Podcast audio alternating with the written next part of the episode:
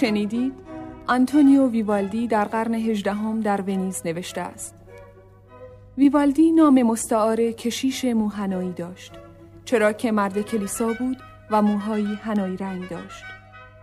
ویوالدی در چهارم مارس 1678 یعنی رو به آخر قرن هفدهم در ونیز به دنیا آمد. او هم اصر موسیقیدان بزرگ یوهان سباستیان باخ بود. باخ و ویوالدی هرگز یکدیگر را ندیدند اما باخ با موسیقی ویوالدی آشنا بود و آن را تحسین می کرد. او حتی آثاری که پیش از او ویوالدی برای ویولون نوشته بود برای کلافسن تنظیم کرد.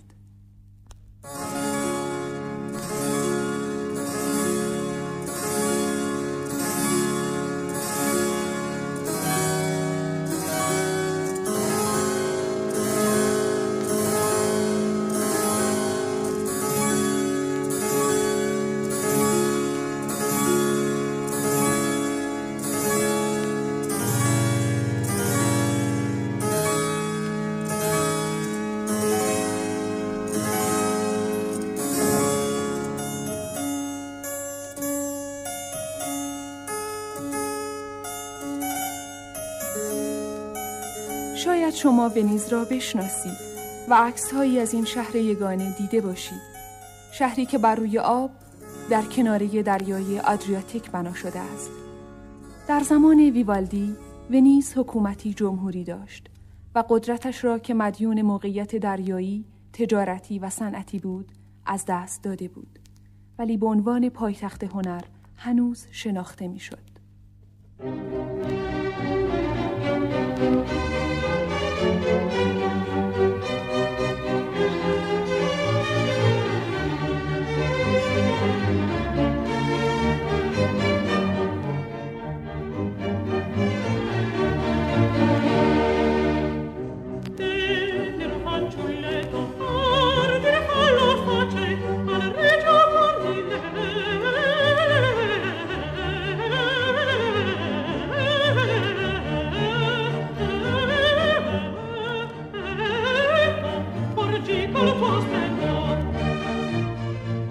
در یک دفتر راهنما که برای بیگانگان چاپ شده بود پدر آنتونیو ویوالدی یکی از بهترین موسیقیدانان شهر معرفی شده بود.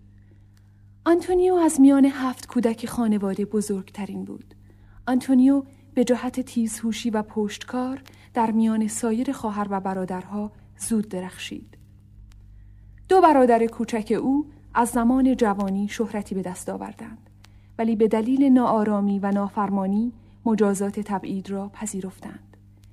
ویوالدی اولین درس های موسیقی را از پدر آموخت. آنقدر با استعداد بود که در یازده سالگی پدر او را به دست لگرنزی یکی از مشهورترین آهنگسازان سپرد. لگرنزی اولین کسی بود که تریوسونات هایی برای دو ویولون و ویولونسل نوشت و در این زمینه از موسیقیدان نامی کورلی پیش زد. هنگامی که لگرنزی مسئول ارکستر کاخ دوک بود آنتونیوی جوان و عجوبه در این ارکستر به عنوان شاگردی مستمع آزاد پذیرفته شد. به این ترتیب او در یازده سالگی یکی از هشت ویولونیست این ارکستر بود.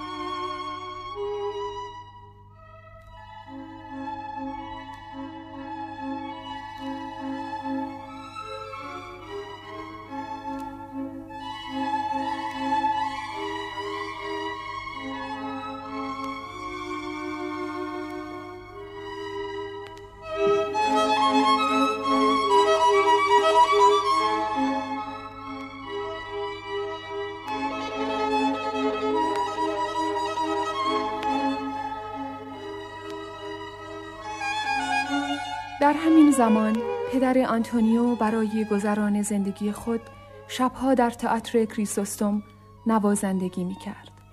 آنتونیو در تمرین ها همراه پدر بود و به کشف دنیای شگفتانگیز تئاتر که دکورهای عظیم، لباسهای با شکوه داشت می پرداخت و خوانندگانی که به صورت خدایان المپ یا قهرمانان اساتیری در می آمدند منبع تغذیه‌ای برای تخیل آنتونیوی کوچک بود. اما همه موقت بود.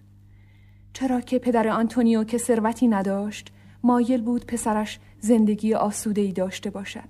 پس او را برای تعلیم به کلیسا سپرد.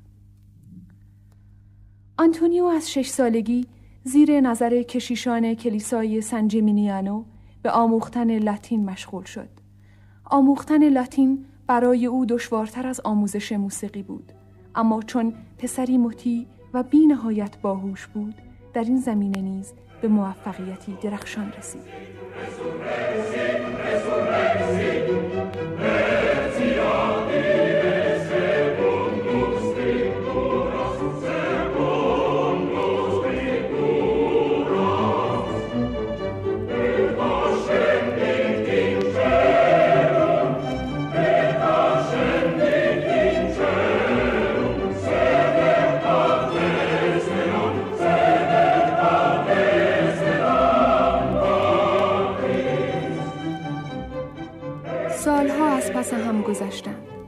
در سالهای جوانی آنتونیو آسوده نبود.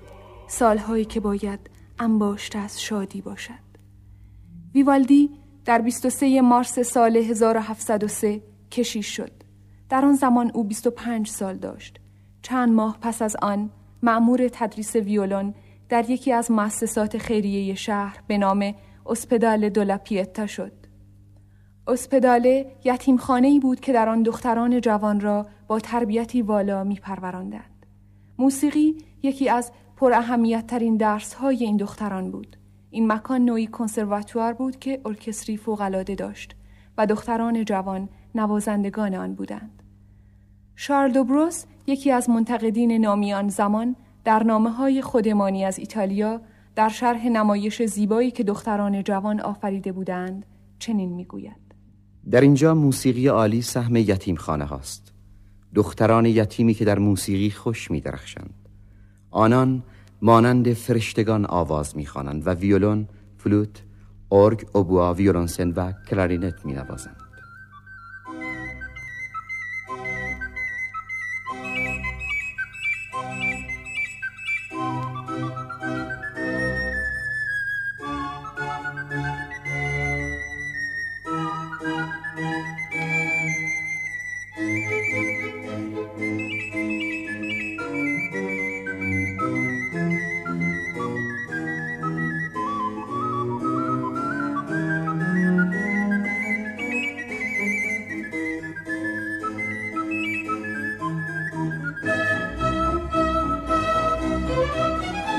جوان در یتیمخانه پیتا معلم بود.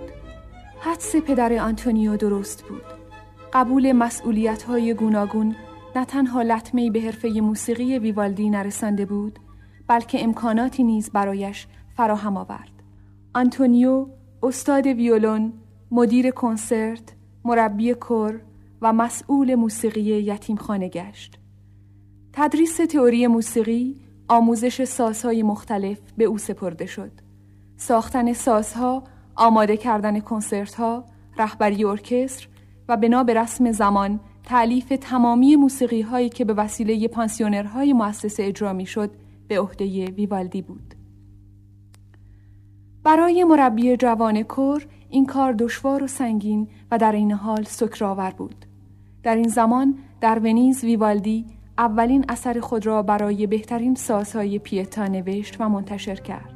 این اثر دوازده تریو سونات مجلسی برای سه ساز بود. در همان زمان تعدادی کنسرتو تعلیف کرد و آنها را با عنوان حرکت هماهنگ منتشر نمود.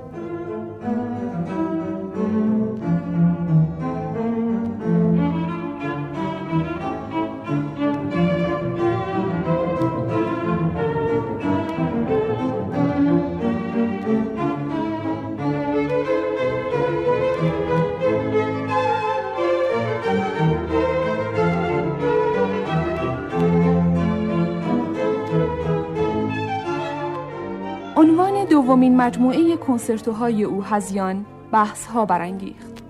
یک منتقد چنین نوشت آنچه که کنسرتوهای ویوالدی را خاص می کند غربت و غیرعادی بودن آنهاست او به قصد عنوان هزیان را به برخی از تعلیفهایش داده است چرا که در آنها قوانین تحریر و ملودی به تأخیر گرفته شدند ولی او در جواب یکی از شاهکارهایش را تجربه هماهنگی و ابداع نامید.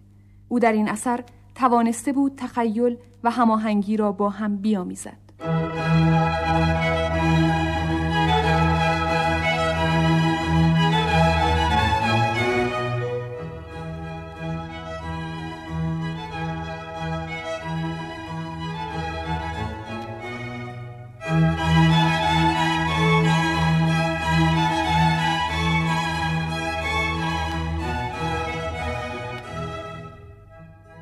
ویوالدی نیز مانند همه مردان نابغه با کم شعوری، حسادت و بدخواهی معاصرانش پیکار می کرد. ولی این پیکار به مزاج شکننده ویوالدی صدمه می آورد. از زمان کودکی ویوالدی مبتلا به تنگی نفس بود و از شرکت در مراسم مصر و خواندن دعای آن معذور بود. من دعای مصر را هرگز نخواهم خواند. نه به دلیل خاصی. فقط به این دلیل که من از روز تولد بیمارم. بیماری که مرا زج داده است. یک سال دعای مصر را خواندم و سپس از خواندن آن صرف نظر کردم. چرا که سه بار بدون توانایی پایان دادن به آن مجبور به ترک محراب شدم. با شما از حسادت و سوء نیت سخن گفتم. شایع بود که روزی هنگام انجام تشریفات آین مصر کشیش ویوالدی ناگهان محراب را ترک می‌گوید و به گوشه می رود تا فکری را که ناگهان درباره موسیقی در ذهن او راه یافته بود بنویسد. هرچند که آنتونیو توانست از خیش دفاع کند ولی این اتهام سخت بر او گران آمد.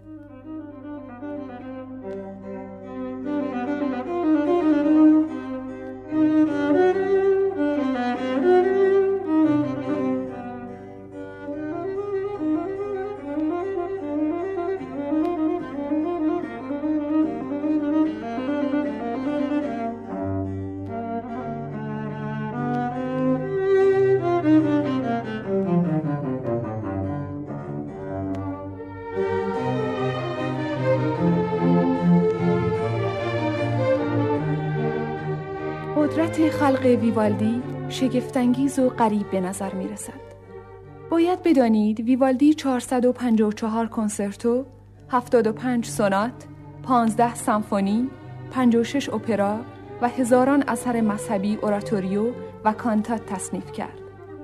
شارل دوبروس که ویوالدی را دیده می‌گوید ویوالدی از قدرت تألیفی معجزه آسایی برخوردار است. او در تصنیف یک کنسرتو سریعتر از یک کپی بردار کار می کند. به نظر شما آسایش کار نزد او به مانند آسودگی قابل تحسینی که مزار و باخت در کار خود داشتن نیست؟ در سال 1713 در شهر ویسانس نزدیک ونیز ویوالدی اولین اپرای خود را با نام پاییز در شهر تعلیف کرد و نمایش داد. قصه این اپرا از تاریخ روم ملهم بود. در سال بعد برای تئاتر سنانجلوی ونیز اپرای دیگری با نام اورلاندو دیوانه دروغی نوشت. او با آنکه مزاجی ناسالم داشت بسیار سفر می کرد. در سال 1718 به مدت دو سال به سمت استادی موسیقی دربار به مانتو رفت. انجمنی که یتیم خانه پیتا را اداره می کرد از غیبتهای ویوالدی نگران شد و یادآوری کرد که در هر ماه باید دو کنسرتو برای پانسیونرهای آنجا آماده کند. نمی‌دانم آیا می توانید مفهوم این مسئله را برای یک موسیقیدان در دنیای امروز به تصور آورید اما ویوالدی مسئولیت های خود را به کمال انجام می‌داد. ویوالدی بدون که از فعالیتهایش در خارج از ونیز بکاهد در سال 1723 در روم است. در روم سه اپرا در حضور پاپ به نمایش می‌گذارد.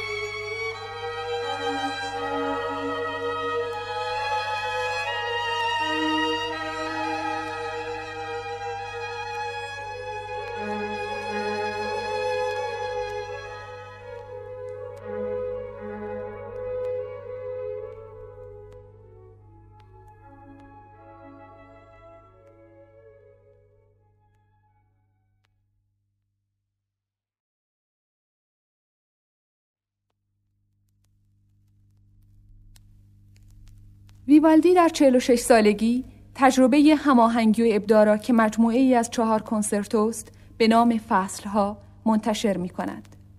این اثر که نامی ترین کار ویوالدی است شامل دوازده موومان است به مانند دوازده ماه سال. کنسرتو اثری است که به وسیله چند ساز به همراهی ارکستر نواخته می شود.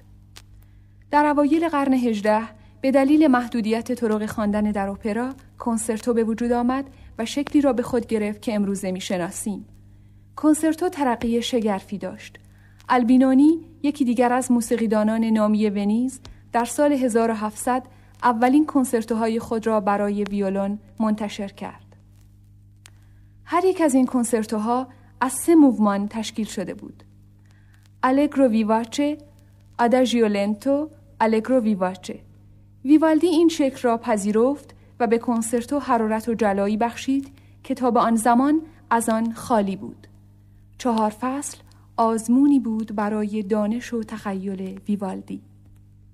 او با توجه به شنوندگان موسیقی خود اشعار کوچکی ساخت که شنیدن موسیقی توصیفی او را ممکن می ساخت. مثل آوای پرنده هایی که آمدن بهار را شاد باش می گویند و چشمه هایی که زمزمه می کنند، طوفانی که همراه بارد می غرد، خواب خوش چوپان در وقتی که سگهای گله او گوسفندها و بزهای او را حافظ هستند و رقص شبانان. اشعار و نوتهای وصفی را که در هواشی اثر افسوده بود همانطور که خودش در نامه‌ای به کانت و مرزین می نویسد امید تجلی این کنسرتوها پرتویی تازه در او بیدار کرده است.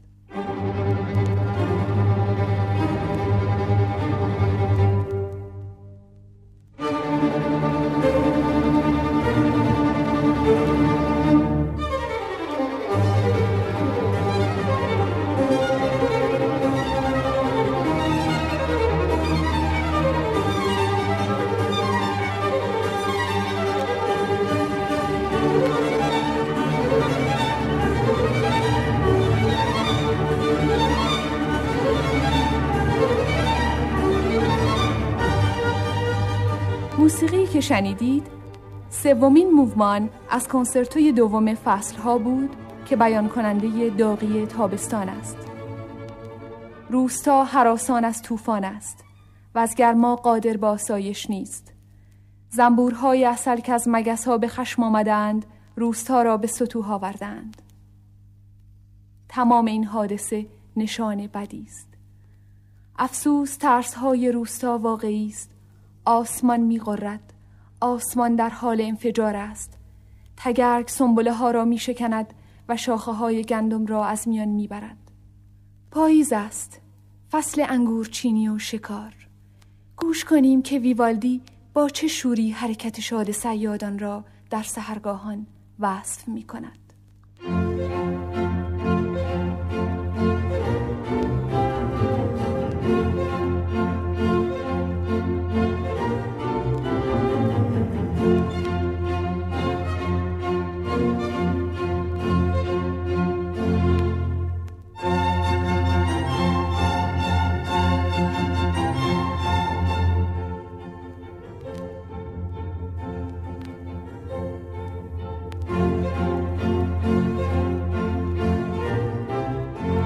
آنها تفنگ به دوش با گام های استوار راه می سپارند.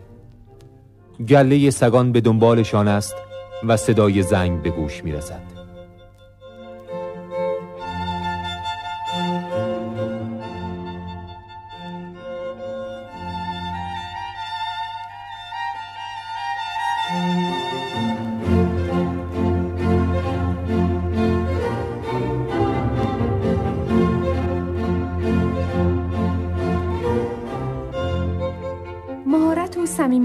ویوالدی را در تصویری که از زمستان ساخته است در هیچ اثری نمی‌توان سراخ کرد. ویوالدی در حاشیه این کنسرتو نوشته است. وقتی که بیرون از خانه باران به شدت میبارد روز آرامی را در کنار آتش بگذرانید.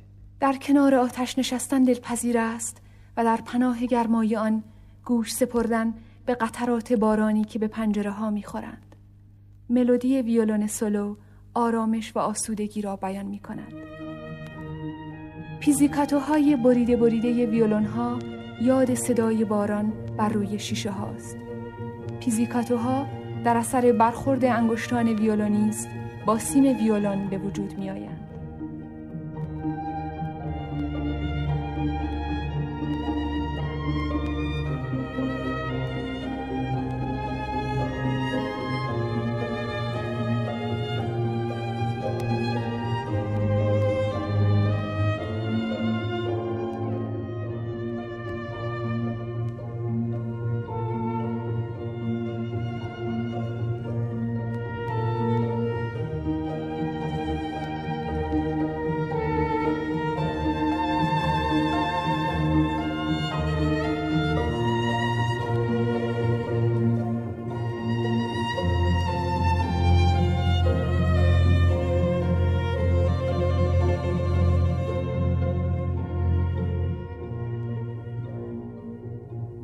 سال 1728 ویوالدی 50 سال داشت. در قرن هجدهم این سن سن زمستان به شمار می رفت. زندگی او سرشار بود. او را در تمامی اروپا می شناختند. چهار فصل در پاریس موفقیتی بسیار داشت. به دستور لویی پانزدهم نوازندگان دربار کنسرتوی بهار را در ورسای نواختند. ویوالدی اگر می‌خواست می توانست به افتخارات خود نقطه پایان بگذارد و بقیه عمر را به استراحت بپردازد. اما او با قدرت روحی نیرومندی که داشت نمی توانست در کنار آتش آرام بگیرد. دست از کار بر نمی داشت و به سفرهایش ادامه می‌داد. اتریش، آلمان، هلند. پنج سال از وطنش دور بود.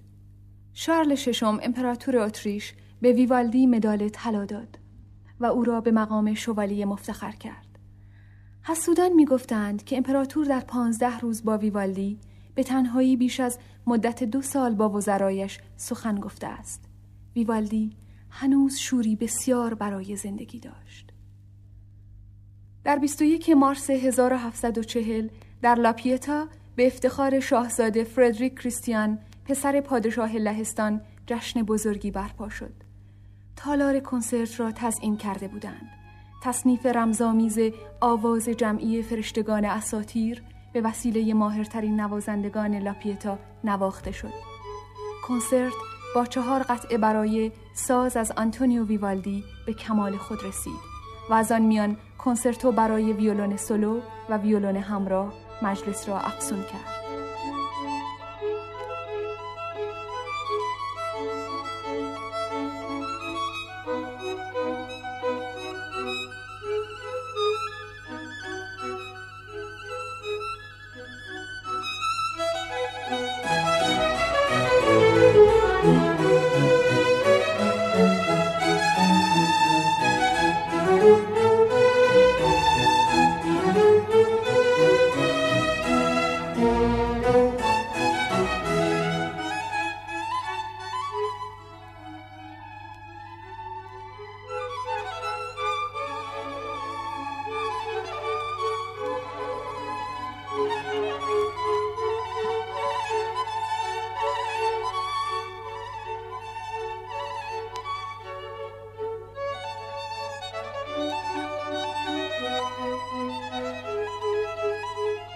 مدتی بعد انجمن نوانخانه لاپیتا برای حفظ و اعتبار خود تصمیم گرفت مجموعه ای از کنسرتوهای ویوالدی را جمع آوری کند.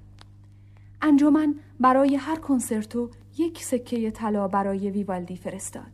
ریشخندی چنین ویوالدی را سخت آزرد و در سرانجام فعالیت هنری خود را پیر پنداشت.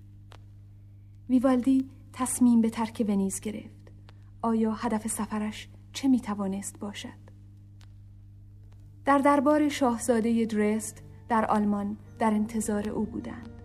در راه تغییر عقیده داد و مصمم شد تا در وین بماند. در وین در خانه محقر به زندگی ادامه داد. ویوالدی هر روز ضعیفتر می شد. مرگ در 63 سالگی در همین مکان او را یافت.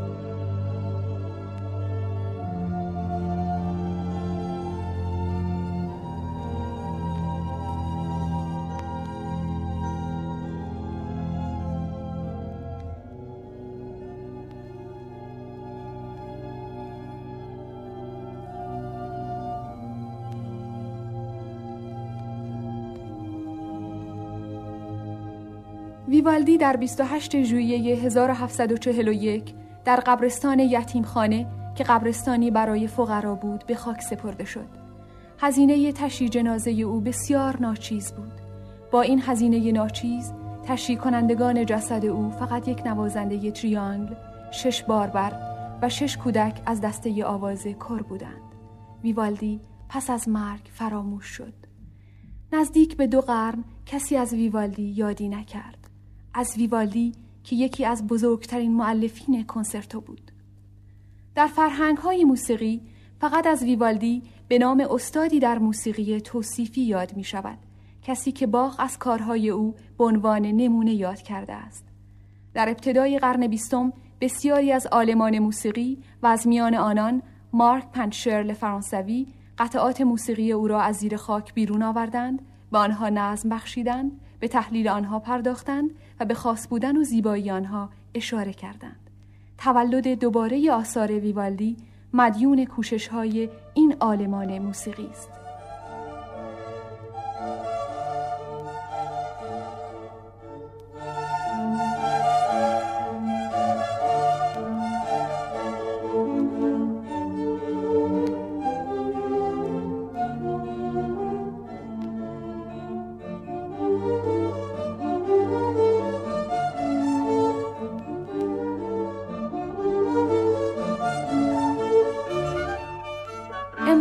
ویوالدی جایگاه خود را در کنار باخ، هندل، هایدن و موزار یافته است. جایگاهی که به راستی سزاوار اوست. هنگامی که به یکی از کنسرتوهای ویوالدی گوش فرا می دهیم، فقط تخیل می خواهد که ما را خارج از زمان و مکان به ونیز زادگاه او که تا به آن حد دوستش می داشت بسپارد. شهری که همیشه پر از جشن، شادی و سرور بود.